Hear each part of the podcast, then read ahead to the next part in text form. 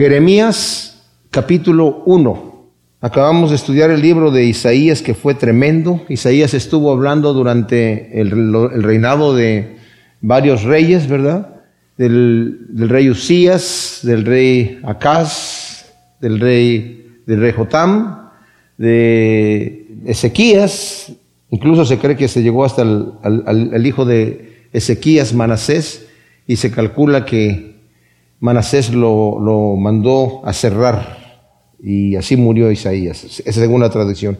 Pero él estuvo profetizando en la época cuando el, el, pueblo de Israel, y ustedes saben que el reino estaba dividido en dos después de una guerra que hubo, y estaba el reino del norte que se llamaba Israel, y estaba el reinado del sur que se llamaba Judá. Y los profetas profetizaron, Isaías era uno de ellos, profetizando al reinado del norte que si no se arrepentían de sus pecados iban a ser dispersados y ellos confiando en que tenían muchas riquezas y que todo les iba bien, no escucharon a Isaías e incluso le dijeron, ya estamos cansados de que tú estés, repite y repite, ¿qué crees que somos niños que no entendemos? Estás diciendo lo mismo, lo mismo, lo mismo, lo mismo, lo mismo, hasta que llegaron los asirios y se los llevaron. Terriblemente. Pero Judá no aprendió la lección.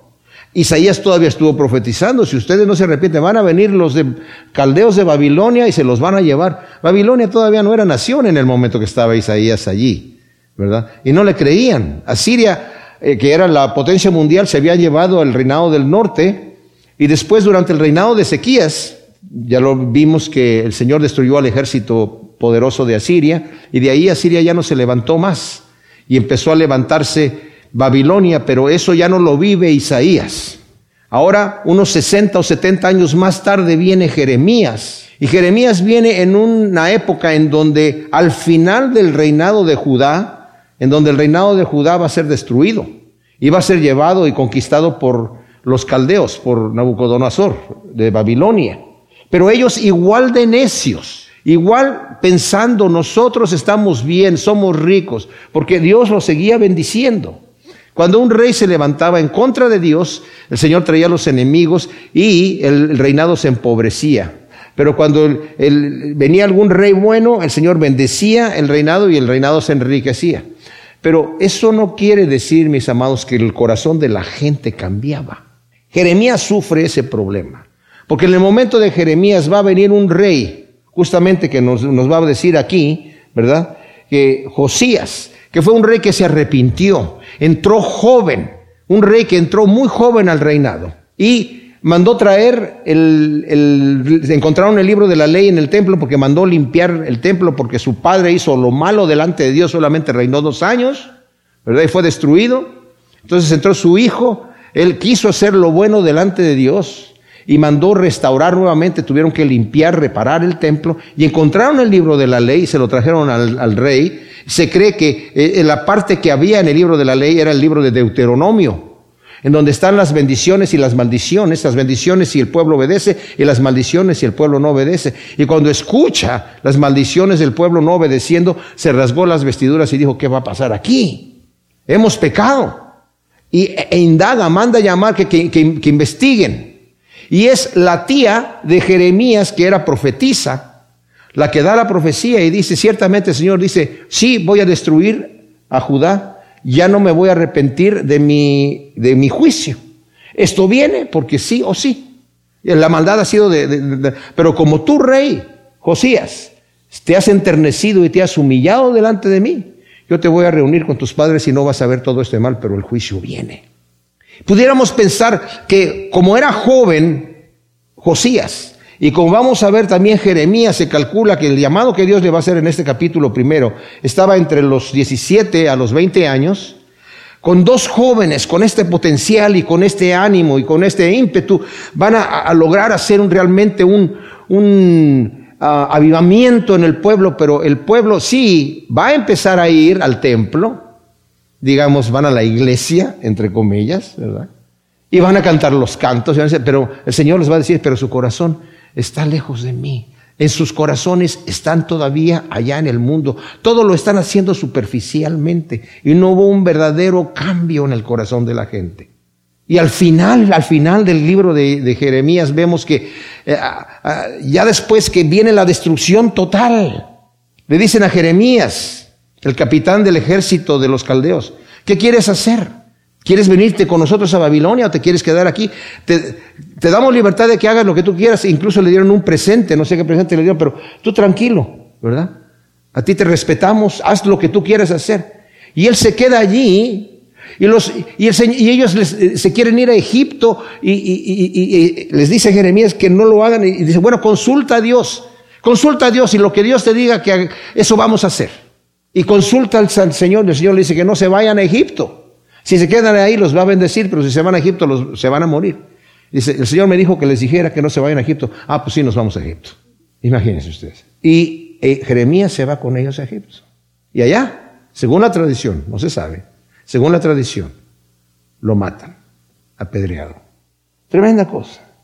Jeremías se cree, su nombre significa Yahvé exalta. Nació en el año 654 eh, antes de Cristo de una familia de sacerdotes. Profetizó por un periodo de 40 años más o menos. Y si leemos el primer versículo nos dice, palabra de Jeremías, hijo de Hilcías. En mi Biblia dice Ben Hilcías, que es, el Ben quiere decir hijo de, pero no siempre que dice la Biblia hijo de, depende de la palabra que utilicen en el hebreo, es hijo o nieto o bisnieto o descendiente de. En este caso la palabra Ben significa que es hijo directo. Palabra de Jeremías, hijo directo de Hilcías, uno de los sacerdotes que habitaban en Ananot, en tierra de Benjamín.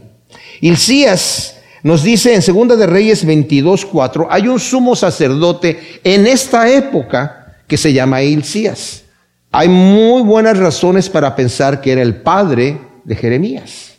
Y vivían, dice aquí, habitaban en Ananot, Ananot era una ciudad de sacerdotes, según lo vemos en la repartición de las tierras y de las ciudades en Josué capítulo 21, versículo 18. Era una ciudad de sacerdotes. Los sacerdotes no tenían eh, territorio en sí, digamos, eh, a ellos no les, no les tocó territorio como les tocó a las demás tribus, les tocó ciudades. Y dentro de cada ciudad les daban una cierta cantidad de terreno para que sus ganados estuvieran ahí, pero no tanto para trabajarlo, sino solamente para que tuvieran un lugar en donde vivir con su, su, territorio más o menos grande, ¿verdad? Pero era una ciudad, se imaginan ustedes, Isaías está viviendo en una ciudad rodeado de sacerdotes, o sea, dentro de un, de un ambiente, se supone, se supone, más o menos bueno.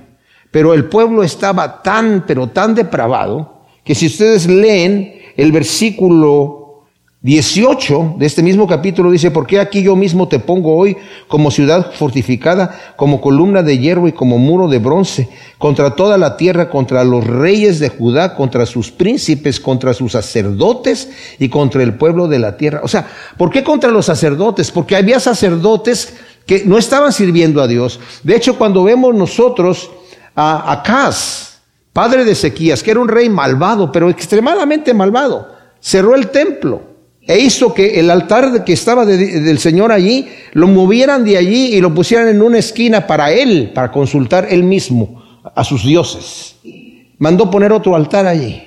Y todos, todos esos arreglos que se hicieron en la casa de, de Yahvé, los mandó decir, eh, eh, desde, estaba con el rey de Asiria en Damasco y desde allá mandó decir al sumo sacerdote que hiciera todos estos cambios y el sumo sacerdote en vez de decir, no señor, yo soy el sumo sacerdote y ese es el templo de Yahvé y aquí no se hacen esas porquerías, hizo lo que el rey quisiera. A lo que voy es que no por el hecho de que eran sacerdotes estaban bien delante de Dios. Pero ahí está, de alguna manera, Jeremías en una ciudad de sacerdotes en la tierra de Benjamín, el cual recibió palabra de Yahvé en los días de Josías, hijo de Amón, rey de Judá, en el año decimotercero de su reino, y también en los días de Joacim, hijo de Josías, rey de Judá, y hasta el fin del undécimo año de Sedequías, hijo de Josías, rey de Judá, es decir, hasta la deportación de Jerusalén en el mes quinto. Ahora, en los días de Josías, hijo de Amón, Amón era hijo de Manasés. Manasés fue hijo de Ezequías. O sea, para que veamos la, trayectoria. O sea, Isaías estaba profetizando durante todo el reinado de Ezequías y después, durante el reinado de Manasés, fue muerto Manasés tiene un hijo que se llama Amón, que fue un rey malvado, duró solamente dos años, y después viene Josías. Josías es cuando hace un, como dije yo, encuentran el rollo, Después de un tiempo que está él reinando ahí, encuentran el rollo de, la ley y rasga tus vestiduras y todo esto pasa allí. Entonces, eh, Manasés hizo lo malo a los ojos del Señor, reinó dos años y murió, como dije yo, asesinado por sus siervos. Esto está en segunda de Crónicas 33, del 22 al 24. Este fue Amón, el hijo de Manasés, padre de Josías. Josías comenzó a reinar a los ocho años y reinó por treinta y un años. Hizo lo recto ante Yahvé, restaurando la adoración a Yahvé. Celebró la más grande fiesta de Pascua. Y cuando el Señor le dijo, yo te voy a llevar conmigo, la Biblia nos dice en Segunda de Reyes 22 y 23, capítulo 22 y 23, que él salió a, pelear contra Faraón Necao, que iba a pelear en, en Carquemis contra eh, Nabucodonosor. Y cuando lo vio Faraón le dice, ¿qué tengo yo que ver contigo, rey de Judá? Regrésate a tu tierra porque a mí Dios me, mandó a pelear contra el rey de Babilonia. Pero él no quiso escuchar, sino que se, se disfrazó y salió a la guerra para pelear y lo hirieron y murió. Así fue como el Señor se lo llevó, para que no viera el mal que iba a venir, ¿verdad? O sea, era la manera en que el Señor se lo iba a llevar. Ahora el versículo 3 que vimos dice que también en los días de Joacim, hijo de Josías, rey de Judá, y hasta el fin del eh, undécimo año de Sedequías, hijo de Josías, rey de Judá, es decir, hasta la deportación de Jerusalén en el mes quinto. Aquí Jeremías solo menciona a los reyes más destacados, ya que no menciona a Joacás, que solamente reinó tres meses y fue muerto por el rey de Egipto. Y tampoco menciona a Joaquín, hijo de Joacim, que comenzó a reinar de ocho años de edad e hizo lo malo ante Yahvé y solo reinó por tres meses y diez días.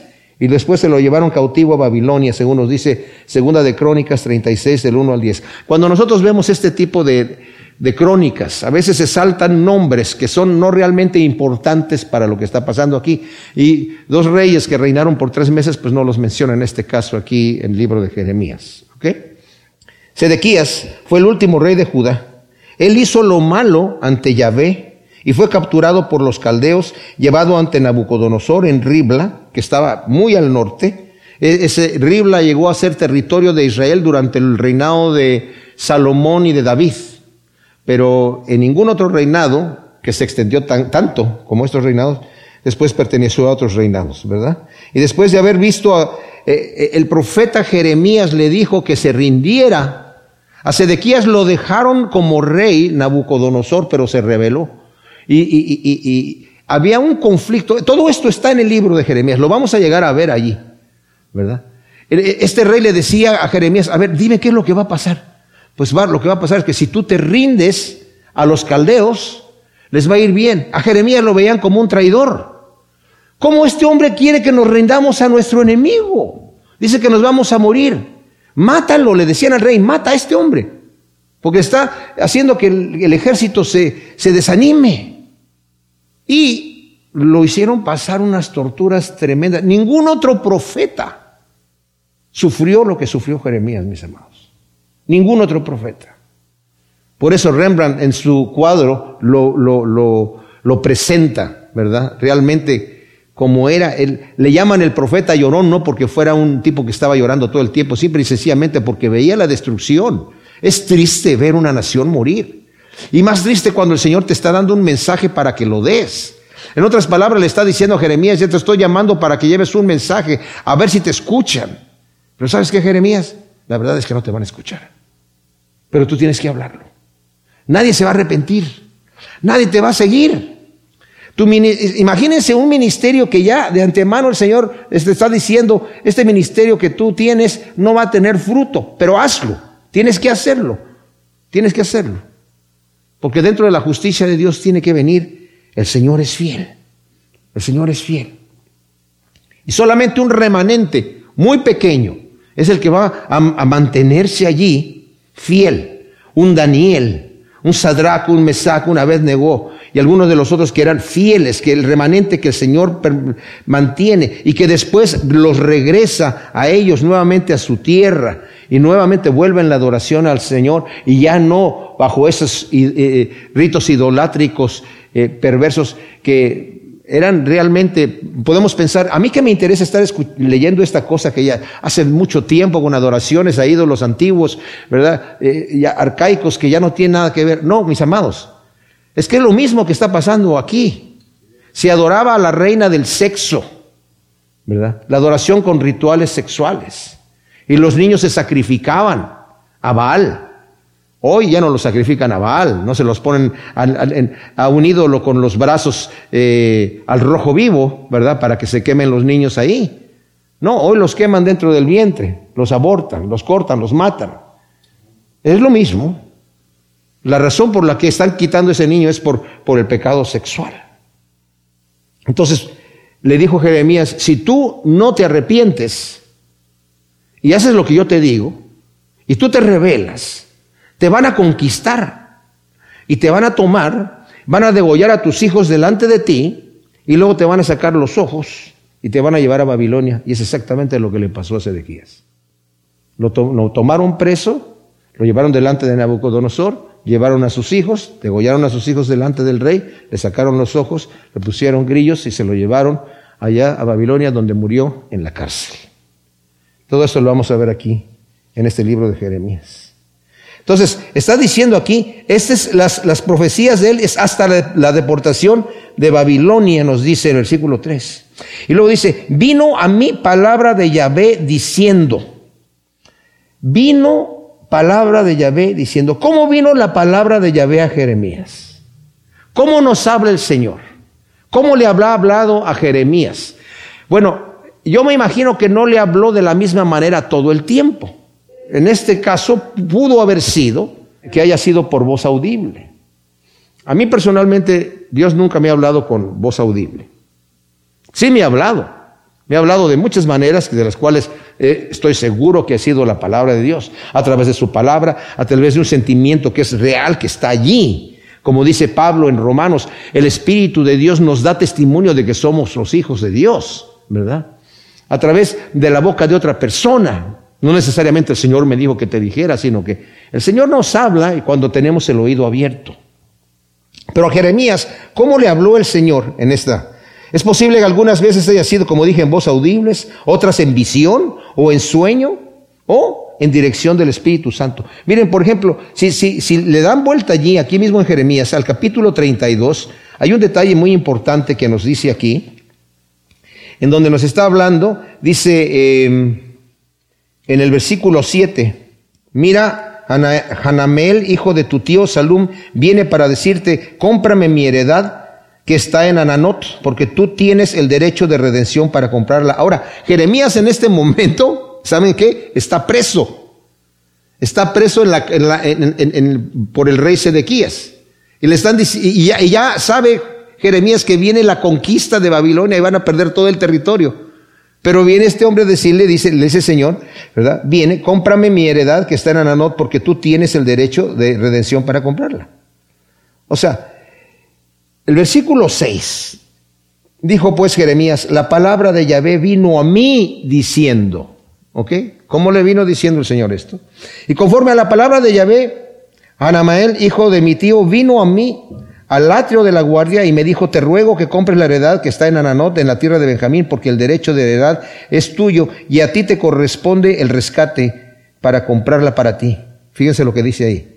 Y yo comprendí que era palabra de Yahvé. O sea, que él tuvo el sentimiento, de alguna manera sintió que el Señor le estaba diciendo, no con una voz audible, va a venir a ti, esto, sino, dice, y ya cuando llega este eh, eh, pariente y le dice, cómprame la heredad, ¿verdad? Porque a ti te corresponde. Entonces entendí que sí era palabra de Dios. ¿Sí me explico? O sea que ahí hubo, ahí hubo una confirmación, pero Dios, ¿cómo nos habla a nosotros? Sobre todo, mis hermanos, sobre todo por la palabra escrita, cuando estamos leyendo la escritura. Muchas veces nos salta un versículo y sabemos que es para nosotros, ¿verdad? Y dice, antes que te formara, dice, vino a mí palabra de Yahvé, pues diciendo, antes que te formara en el vientre te conocí, y antes que salieras de la matriz te consagré, te di por profeta a las naciones. En el llamamiento a Jeremías, mis amados, le informa al Señor que lo ha consagrado estando aún en el vientre de su madre como a Sansón, como a Juan el Bautista. Vemos a Sansón en jueces 13. En, a, Juan el Bautista en Lucas 1 del 13 al 17 dice, eh, en el caso de Sansón le dicen a, la madre de Sansón, tú no vas a, vas a estar, vas a quedar encinta, era estéril, vas a quedar encinta, no beberás vino ni sidra, porque tu hijo va a ser consagrado desde el vientre. Y él tampoco va a beber vino ni sidra ni se va a cortar el pelo, porque va a ser un voto de nazaerato, pero desde el vientre. A la madre de Elizabeth, la madre de Juan el Bautista, también está consagrado y fue lleno del Espíritu Santo desde el vientre. Eso es importantísimo, mis amados. Dice, te conocí, te consagré, te di. Dios siendo omnisciente nos ha elegido desde antes de la fundación del mundo y ha preparado obras para que andemos en ellas, según nos dice Efesios 1.4, que nos eligió desde antes de la fundación del mundo. Y, perdón, dije Efesios 1.4 y en Efesios 2.10 dice que somos hechuras suyas creado para obra, buenas obras que Él preparó de antemano para que andemos en ellas. O sea, el Señor no solamente nos escogió, sino que ha preparado un camino para que nosotros andemos, si somos fieles al llamado de Dios, mis amados. Eso es tremendo, porque el Señor es omnisciente, sabe todas las cosas antes de que sucedan. Ahora, ¿cuándo comienza la existencia del ser humano como tal? Porque en nuestra cultura hoy en día dicen que mientras el niño no ha nacido, es un tejido. Les tengo una noticia, no es así. ¿Cuándo comienza la existencia del ser humano? En el momento de la concepción. En el momento cuando el esperma se une al huevo y se crea la célula. En ese momento. Ahora no, no, no empezamos a pensar, bueno, a los cuantos meses ya tiene alma y a los cuantos meses ya tiene espíritu. Mis amados, desde el momento de la concepción el Señor ya está allí, ya está hecho el asunto, ¿verdad? Y desde ese momento cuando el Señor ha escogido, dice, desde el vientre de tu madre, desde ese momento yo te consagré, desde ese momento. Lo que el hombre diga no vale un peso. Y por eso tienen la libertad, ¿verdad? De abortarlos, como dije yo, ya no los sacrifican a un a Baal, pero los abortan pensando, eh, es tejido de la madre. No, Señor, no es tejido de la madre, es un ser independiente. ¿Cómo pueden pensar eso acerca del ser humano y no lo piensan acerca de los animales? Ustedes saben que aquí en Estados Unidos es una pena grandísimo destruir un huevo de una águila. No ha nacido el águila. Y ni siquiera si el, aunque el huevo no esté fecundado, es potencialmente estuvo allí, pues no sabemos si está fecundado o no. ¿Y, cómo lo hacen para, para un huevo y no lo hacen para el ser humano? Por deshonestidad e hipocresía. ¿Verdad? Pero ¿saben qué? Viene un día de pago y el Señor pagará a cada uno conforme a sus obras. En el versículo 6 del capítulo 1 de Jeremías, vemos que el Señor está haciendo un llamado a Jeremías desde el versículo 4 dice, vino a mí palabra de Yahvé diciendo, antes que te formara en el vientre te conocí, y antes que salieras de la matriz te consagré, te di por profeta a las naciones. Eh, te dice, antes que, mientras estabas en el vientre de tu madre te conocí, antes de que salieras te consagré y te di por profeta a las naciones. Todavía no habías nacido, yo te conocí, te consagré y te di. Ya tenía un propósito. Esto es interesante ¿Cómo el Señor le está hablando a Jeremías de esta manera? Porque Jeremías en su juventud, en aquel entonces no es, no es como ahora, mis amados, la cultura. En aquel entonces las personas de mayor edad eran personas de respeto. Una persona que fuera muy joven era una persona sin experiencia y no lo tomaban en cuenta para nada, ¿verdad? Y Jeremías se cree que estaba entre los 17 y los 20 años, entonces responde en el versículo 6. Entonces dije, ah, Adonai Yahvé, he aquí no sé hablar porque soy joven. Ese Señor nadie me va a respetar. Yo vivo en una casa de sacerdotes y los sacerdotes respetables ahí son los más ancianos. Son los que se sientan a escuchar. Son los que nos dicen a nosotros, a ver muchachitos, siéntense aquí que voy a hablar con ustedes y les voy a decir unas, unas cuantas cosas para que aprendan. Y los jóvenes normalmente tenían ese tipo de respeto. Hoy en nuestros días, mis amados, por eso estamos viendo el tema de padres e hijos en, en Efesios el domingo. Ahora vamos a ver la tercera parte. Porque hoy en nuestros días eso ya se ha, se, ha acabado. Eh, el, la agenda mundial está en contra de la familia. Y al destruirse la familia, en esa manera, al destruirse los matrimonios, se destruye la unidad en la iglesia. Al destruirse la familia, se destruye la estructura social de cualquier sociedad. De cualquier sociedad. Se destruye. En toda la sociedad se sabe que el hijo tiene que tener un respeto al padre. Los jóvenes tienen que tener un respeto a los, a los mayores. No que digan estos viejos, ¿verdad?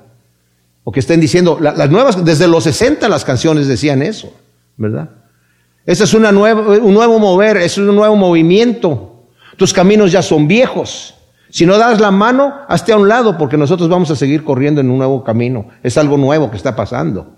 Y todo esto viene de la filosofía de Nietzsche, que dijo, las enseñanzas de este libro son arcaicas, antiguas, dominantes hechas por hombres que quieren sacar ventaja de los demás. Las enseñanzas de este libro, la Biblia. Así que olvídate de lo que dice ese libro. Piensa lo que tú quieras. Lo que es bueno para ti es bueno para ti, lo que es malo para ti es malo para ti. Crea ese hombre nuevo. Crea ese hombre nuevo en ti. Y esa filosofía ha entrado en nuestras escuelas desde hace tiempo. ¿Y qué ha creado? A, a través del humanismo, ha creado a gente que no tiene respeto de nada. No hay respeto a ningún tipo de autoridad, a ningún tipo de autoridad. Y es el caos. Y por eso nuestra sociedad está como está. Entonces, dice, ay Señor, soy joven. Pero el Señor, fíjese lo que les dice el versículo 7. Me dijo Yahvé, no digas soy joven, a donde quiera que te envíe irás, y todo lo que te mande dirás. O sea, Yahvé le responde, que no diga que es joven, ya que independientemente de las circunstancias que tiene Jeremías delante de él, o que tenga, cuando Dios llama, o que nosotros tengamos, cuando Dios llama, Él capacita. Hemos sido creados con propósito, mis amados. Hemos sido creados con un propósito. En Esther, en el libro de Esther, cuando Amán fue exaltado por el rey Artajerjes, y ordenó el rey que todo lo, mientras pasaba Amán, todos se postraran, por orden del rey. Mardoqueo, que era judío, no se postraba. Y los demás vieron y le dijeron, oye, ¿no te vas a postrar? ¿Que no viste que el rey dijo que te postraras? No, yo no voy a postrar. Ah, sí. Entonces le vamos a decir a, Amán, ¿verdad? A ver, a, ver si, a ver si te mantienes en tu posición. Y le dijeron a Amán, este señor no se está postrando cuando tú pasas. Y cuando lo vio y no se postró, dijo, ah, con que no se quiere postrar este judío. Y dice, y tuvo en poco no solamente destruir a Mardoqueo, sino que hizo el plan para destruir a todos los judíos. Y engañó al rey para que el rey le diera la, autoridad de destruir en cierta fecha, ¿verdad?, a los judíos. Entonces Mardoqueo, que ya Esther estaba en el puesto, ¿verdad? Basti se había rebelado en contra del rey, había desobedecido al rey y, el Señor había puesto a, Esther, que era judía, ¿verdad? Que era la sobrina de Mardoqueo. Le manda a decir Mardoqueo, ve delante del rey y dile esto que está pasando. Entonces, ella dijo, oye, tú sabes la regla medo-persa que si el rey no, no llama, no me llama y yo me presento delante de él y él no levanta el cetro, me matan. Esa es la ley. dice, bueno, ¿cómo sabes tú Dice, si tú no quieres ir, el Señor va a, utilizar a otra persona para que haga esta situación. ¿Verdad? De alguna manera se va a llevar a cabo. Pero ¿cómo sabes tú si no estás en esa posición para este motivo? Dios tenía un propósito para Esther. Dios tiene un propósito para ti como lo tiene para mí. ¿Verdad? Y como lo tenía para eh, eh, Jeremías en este momento. Dice, no temas delante de ellos porque yo estoy contigo para librarte. O sea, el Señor le, dice, no debes temer ante el pueblo pecador, rebelde y obstinado, ya que yo mismo, dice el Señor, voy a ir para librarte de los conflictos que afrentes. Como en Ezequiel eh, capítulo 3, Ezequiel está después de Jeremías, eh, en el versículo 8 dice, he aquí, yo endurezco tu rostro contra los rostros de ellos y endurezco tu frente contra sus frentes. He hecho tu frente como diamante, más fuerte que el pedernal. No los temas ni te cobardes entre ellos porque son casa rebelde. O sea, yo te estoy dando la fuerza para que pongas la cara como piedra. Como dice, el, nos había dicho Isaías acerca del Señor Jesús, que puso su rostro como un pedernal para que lo escupieran, le arrancaran la barba y él cuando ya fue a la cruz dijo, aquí vengo Señor y vengo aquí a, lo que tenga yo que venir. No, ay no Señor, por favor no me peguen, ay no, no, ay que no, no, Señor Pilato, eh, Señor Herodes, no. Él llegó allí como un verdadero valiente, tremenda cosa.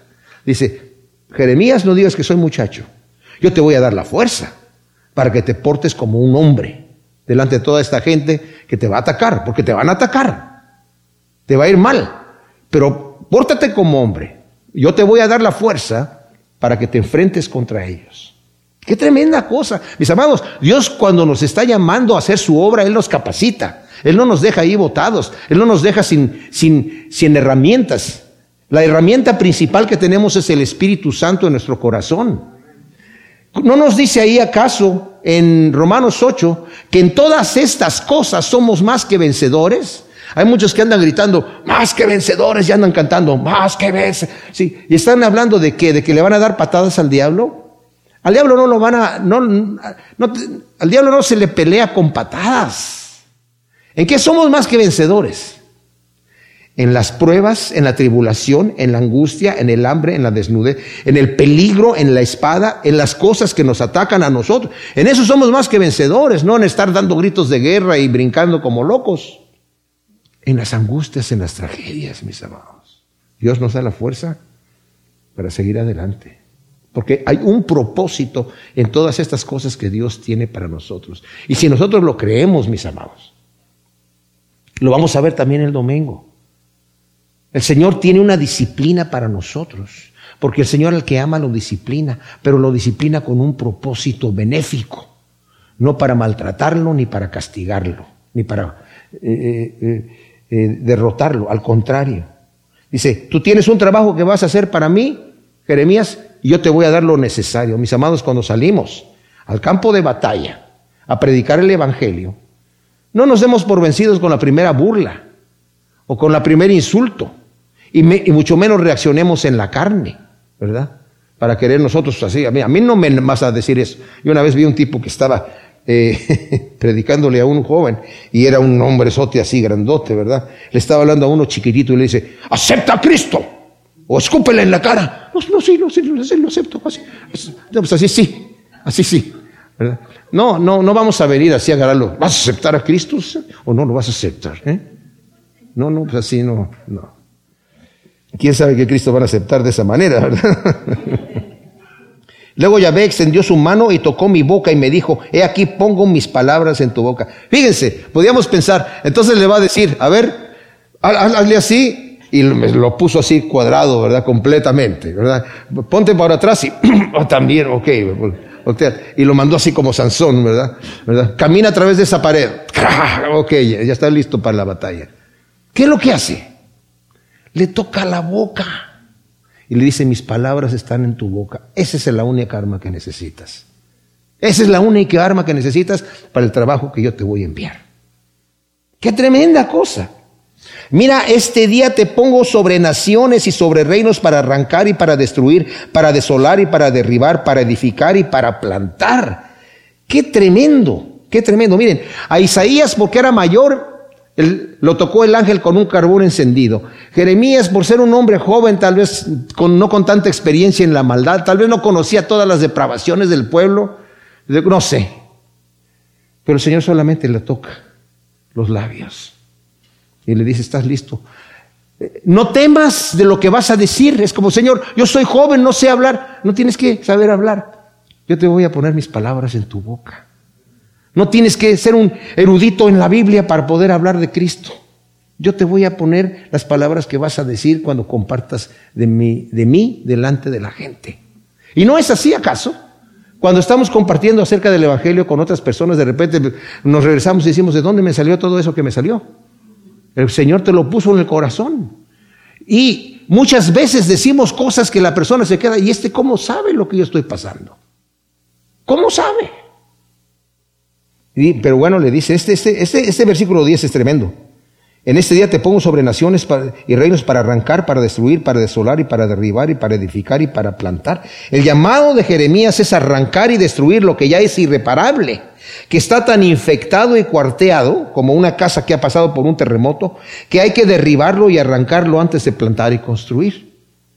Ahora, es muy peligroso atribuir a todo llamado el ministerio del llamado especial de Jeremías ya que hay ocasiones en donde solamente hay que tirar la semilla, como el sembrador que salió a sembrar. Y no se puso a arrancar ninguna cosa. Porque parte de la semilla cayó en pedregales y parte de la semilla cayó entre espinos y no dijo, hay estas piedras, hay que limpiar estas piedras aquí y esos espinos, ¿para qué están aquí? Mejor hay que quitar. Él, incluso junto al camino. El llamado de Jeremías es un llamado especial, específico, porque hay gente que lo ha tomado para sí. Ahora, necesitamos tener discernimiento porque a menos que Dios nos haga ver lo contrario. En donde Dios nos lleve a un lugar y diga, aquí hay que arrancar toda la maleza que está allí porque ahí no va a entrar ninguna semilla. Entonces sí. Pero a veces el Señor simple y sencillamente nos manda. ¿A qué voy? Yo conocí a un pastor que decía, hay que hablar en contra de todas las religiones falsas que están aquí para poder predicar a Cristo. Muchas veces solamente hay que llegar con el amor de Cristo. Y, eso disipa lo demás.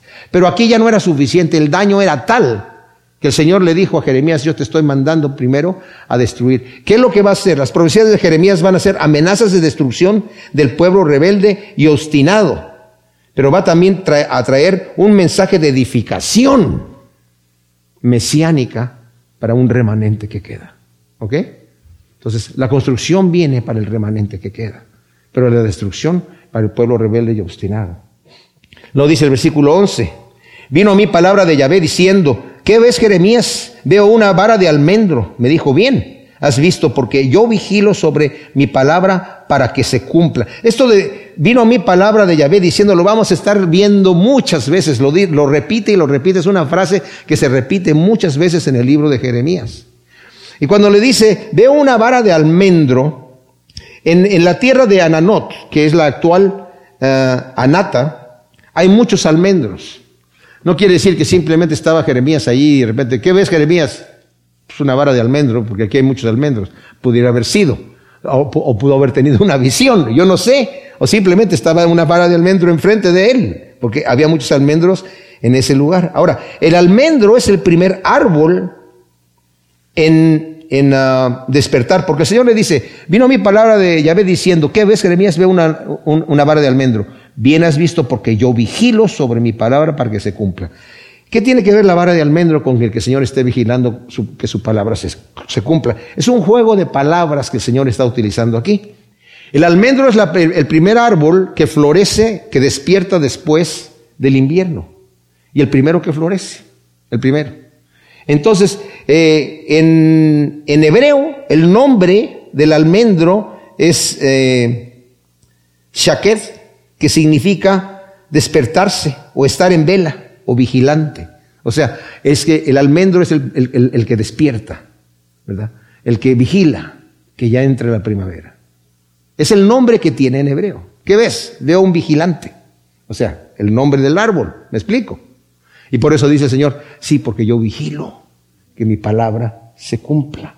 Y la palabra que el Señor utiliza, o sea, en hebreo almendro es eh, y cuando el Señor dice yo vigilo, usa la palabra shoket, que es la misma palabra pero en, verbo, ¿verdad? Porque sabemos que como dijo el Señor, el cielo y la tierra pasarán, pero mi palabra no pasará, lo dice en Mateo 24, 35. Y vino a mí palabra de Yahvé, versículo 13 por segunda vez diciendo, ¿qué ves? Veo un caldero hirviendo que se vuelca desde el norte entonces me dijo Yahvé, del norte se derramará la desgracia sobre todos los habitantes de la tierra, porque he aquí, yo convoco a todas las tribus de los reinos del norte, dice Yahvé, y vendrán y pondrán cada uno su trono a la entrada de las puertas de Jerusalén. Así contra sus muros en derredor, como contra todas las ciudades de Judá, y pronunciaré mis sentencias contra ellos a causa de toda su maldad, porque me abandonaron, quemaron incienso a dioses extraños y se postraron ante las obras de sus propias manos. ¡Wow! Tremenda cosa, mis amados. Eh, Yahvé muestra otra visión a Jeremías de un caldero que se vuelca desde el norte. Ahora, en Ezequiel, por ejemplo, 11.7 y el 24 del 3 al 4, hay también una imagen de una olla o un caldero, que en una de ellas es Jerusalén y en otra de ellas es Judá, pero aquí no se refiere ni a Jerusalén ni a Judá, sino se refiere al pueblo del norte que es Babilonia, dice, donde el Señor dice, se va a derramar y viene el juicio. Vimos ya anteriormente, mis amados, que el Señor utilizaba a los enemigos de Israel para castigarlos. Él se los había dicho en Deuteronomio. Por eso cuando Josías escucha el, libro de Deuteronomio y que el Señor dice, si tú no guardas mis mandamientos, tus enemigos te van a derrotar. ¿Verdad? Y un hombre va a ser que huyan cien. El sonido de una hoja te va a perseguir y vas a andar como loco. Vas a estar asustado de nada. Yo me voy a encargar que tus enemigos te derroten. Los asirios eran unos verdaderos terroristas. Mutilaban a la gente. Era gente terrible. Tanto que hasta los profetas, ¿verdad? Decían, oye, eh, ¿por qué estás usando a esta gente así? Habacuc le dice al Señor, oye Señor, que tú no estás haciendo nada. El pueblo está reventado y tú no haces nada. Dice, mira, si te dijera, te van a reteñir los oídos, no lo vas a creer. Pues a ver, dime, Señor. Voy a traer a los asirios para que vengan y destruyan. Oye, no, Señor. Este, este, pueblo es malvado, pero los asirios son extremadamente malvados. Te dije que no me ibas a creer. Le dice el Señor, pero eso es lo que voy a hacer, porque los voy a usar. Ahora, Asiria se levantó y dijo, oh, es mi fuerza la que lo ha hecho y el Señor destruye a Siria. Babilonia después también se ensaña contra Israel y destruye a Babilonia. Pero por lo pronto el Señor va a mandar un juicio tremendo. Y es un juicio que es de tal grado, de tal magnitud, porque incluso dice aquí, Versículo 15 dice, yo, dice, traigo la desgracia, dice el versículo 14, se derramará sobre todos los habitantes de la tierra. Nabucodonosor conquistó todo el mundo eh, civilizado, porque aquí yo convoco a todas las tribus de los reinos del norte, dice Yahvé, y vendrán y pondrán cada uno su trono a la entrada de las puertas de Jerusalén, así como todos sus muros en derredor, como contra todas las ciudades de Judá. Esto quiere decir, mis amados, que cuando vienen y ponen los tronos, es para juicio y castigo. Babilonia venía conquistando y las naciones que conquistaba y se, rendían, se hacían vasallos, ¿verdad? Y ponían reyes allí. Incluso cuando llegaron la primera deportación, puso, puso Nabucodonosor, puso otros reyes ahí. Los reyes empezaron a rebelar, quitaba uno y ponía otro, se rebelaba, quitaba uno. Hasta al final Cosedequías dijo, ya, los quitamos y destruimos todo, se acabó, por la rebeldía. Pero normalmente los reyes que ponían ahí se quedaban. Al final, después que destruyó todo, puso otro rey, Nabucodonosor. Ya una vez destruida toda la ciudad, lo asesinaron. Y después eh, eh, eh, la gente asesinó al asesino. Y luego todos dijeron, vámonos a Egipto. Era cuando Jeremías, les dije yo que Jeremías les dijo, no se vayan a Egipto. Bueno, consulta a, a Yahvé a ver qué te dice y haremos lo que él diga. Él dice que no se vaya a Egipto. Ah, no, sí, nos vamos a ir a Egipto. Y se fueron a Egipto. Y eso lo vamos a ver más adelante. Pero es terrible. Entonces dice el Señor, voy a poner a esos reyes ahí, tanto los que venían con vasallos ya conquistados, todos ellos a juicio, a derrotar, en contra, a acabar. Este, esa es una profecía de completo juicio, ¿verdad? Un, un destrozo total. Juicio implacable de parte de Dios. En el versículo 17 dice, así que tú sigue tus lomos y ponte en pie y háblales todo lo que yo te mande. No tiembles ante ellos, no sea que yo te haga temblar entre ellos. Esto de ciñe tus lomos quiere decir que la gente antes utilizaba túnicas que llegaban hasta el piso, era como faldas, digamos. Entonces, la gente para trabajar tenía que subirse la, túnica y con un cinto ceñirse para que quedara más o menos a la altura de la rodilla y poder eh, trabajar. Entonces le está diciendo, Síñete tus lomos porque vas a empezar a hacer un trabajo. Vas a salir a hacer esta obra. Y les dice, y no temas delante de ellos. Fíjese, esto es importante. El Señor le esté pidiendo algo tremendo. No vayas allí temblando. Porque si tú tiemblas delante de ellos, yo te voy a hacer temblar delante de ellos. Preséntate como hombre. Lo que te digan, no tengas temor de ellos. No tengas ningún temor, porque aquí yo mismo te pongo como ciudad fortificada, como columna de hierro, como muro de bronce, contra toda la tierra, contra los reyes de Judá, contra sus príncipes, contra sus sacerdotes y contra el pueblo de la tierra. Y harán guerra contra ti, pero no prevalecerán contra ti, porque yo estoy contigo para librarte, dice Yahvé. Mis amados, les dije que Jeremías fue el profeta que más sufrió. Y sufrió tremendamente. Pero él aprendió, Dios no me va a dejar, Dios va a estar conmigo. Mis amados, cuando nosotros padecemos, y no necesariamente tiene que ser por causa del Evangelio, cuando vienen tragedias a nuestra vida, ¿qué hacemos nosotros con esa tragedia? ¿Le levantamos el puño a Dios? ¿O decimos, Dios dio y Dios quitó? Sea su nombre bendito. Lo que le vino a Job no era por andar predicando el Evangelio. Era una prueba de integridad. Y mis amados, eso cuenta delante de Dios. Eso cuenta delante de Dios. Y nada viene a nuestra vida gratis. Ni viene porque el Señor dice, ah, yo, el que quiera azul celeste, que le cueste. No, Señor, eso no lo dice el Señor. Viene porque nuestra fe, como dice Pedro, tiene que ser refinada y tiene que ser probada, tiene que ser purificada.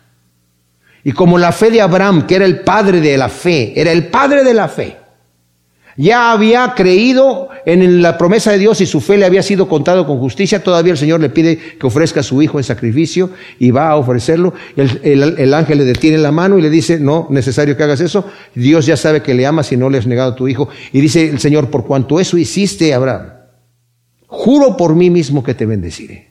Juro por mí mismo que te bendeciré grandemente. O sea, la fe de Abraham ahí todavía creció más. Dios tiene un plan perfecto para cada uno de nosotros, mis amados. Y este libro de Jeremías nos va a hacer pasar por el fuego un poquito, pero para ayudarnos a pasar por el fuego nosotros en nuestras circunstancias cotidianas. Gracias Señor, te damos por tu palabra. Te pedimos que tú siembres todas estas semillas en nuestro corazón para que produzcan su fruto a ciento por uno. En el nombre de Cristo. Amén.